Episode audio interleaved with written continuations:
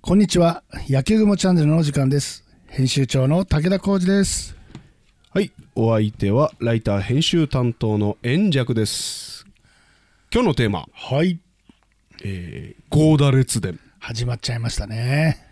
今日は、え1回目、 1回目。中西太志。はい。えー、またなんとか列伝始めちゃった感がありますけど、これ、列伝って知ってますかあのー一度始めたら何回も続けなきゃいけないんです知っけてるど、よ。 30勝投手列伝がこの前動画で始まったと思うんですけど、はいはいはいはいはいはい。今のところまだ1回。うん。ブログではね、うん今もう10回ぐらい。うん、そうです知ってねる。はい。ちょっとゴーダ列伝をうん。ゴーダ列伝ね。ね、30勝列伝と、あの動画をどんどんはい。この後シリーズ化していくということで、はい。やりよろましすくよ。お願いします。はやいりま。すよ。はい。まあ中西太志さん選手、うん。あのートリプルスリはいー。を最年少で記録したということは私も知ってるんでおすけすど、ごいね。そこ知ってるだけでもすごいよ。えーまあ街道中西と、街道ね。えーどうですかこの中西選手魅力というのは、まああの中西さんの現役時代は見た時ないんだけど、はいあの伝説が多いよねうん例えば例えばあのファールチップをしたら、んバットの焦げる匂いがしたとかうーんあとうボールを打ったら、はいショートライナーかと思ってショートがジャンプしたらその頭を越えてバックスクリーンに入ったとかね弾道は低めななんですかライナーだよあねーだからすごい強い打球んだから確か平和大球場で150メートル飛ばしてんじゃねえかとかね、わだから街道なんだよね。なるほどうん。まああのすごい10代20代の初めにめちゃめちゃ打ちまくってるといそうですね。記録を見ると、う、はい、えー大体入団してから7年間。そうですねで、その後ね、日本で最初に腱鞘炎になったって言われてんだよね。ほうでバットの振りすぎとか練習のしすぎっていうようなことを言われてますね。まああの流星拳打線流線形ですね。西鉄あラのイオン西ズ。鉄ライオンズの、えーまあ、中軸として活躍していたわけですけども、はいやっぱりこの街道の中にしなくして、西鉄の栄光もないと、やっぱり中西、まあ、その時ね、西鉄に大下博士という天才バッターがいたんです。青バット青バットの。はいだけど、やっぱり中西さんが昭和26年かな。うん7年ぐらいに入団して、そこからじゃないですかね、もう中核ができて、その後豊田さんが入っうて、ん、投手は稲尾稲尾さんは昭和打者中西31年ですけどと、いう感じですかうん、だから、その流線形打線の本当の中核ですようね。んだからやっぱり、あのーホームランをも取ってるし、打点王も取ってるし、首位打者も取ってる、うん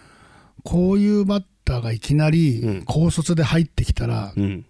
それはすごいよね。そうですねタイトルもすごいですよね、20代の本当若いうちに首位打者2回2回、本塁打王がす5回うん、打点王3回3回。これを20これ5歳ぐらいまで全部取ってるんですよねそうです、そうです。でその後がちょっと成績としては落ちていると落ちてますね。やっぱり怪我ですね、まあ怪我ですねうん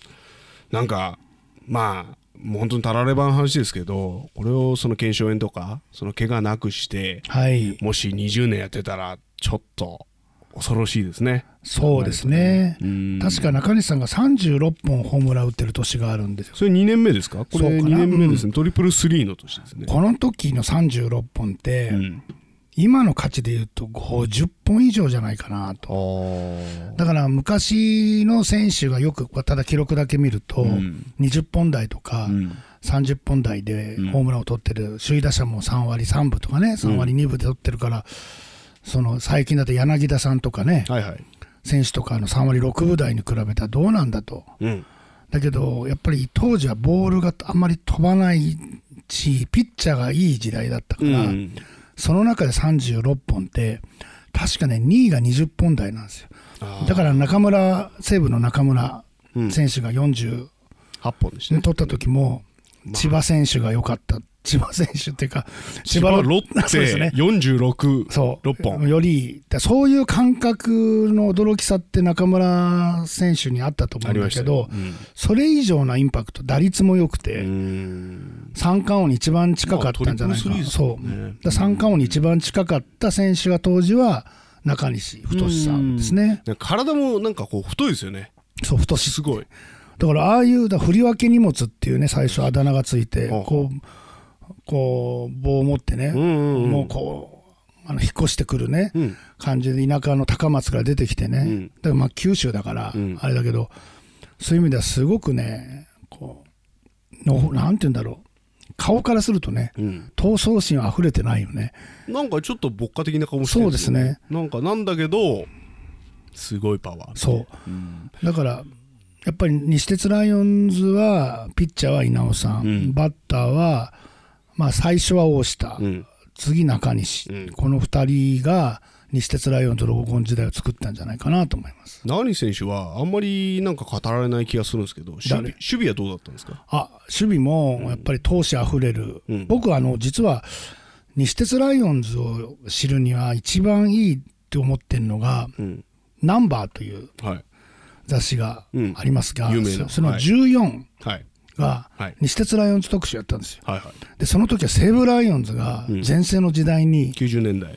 もっと前80年代うん後半前半うん前半うん、創刊から14番目だから、ほうほうほうほうほうその時にいきなり西鉄ライオンズの特集をやったのね。うん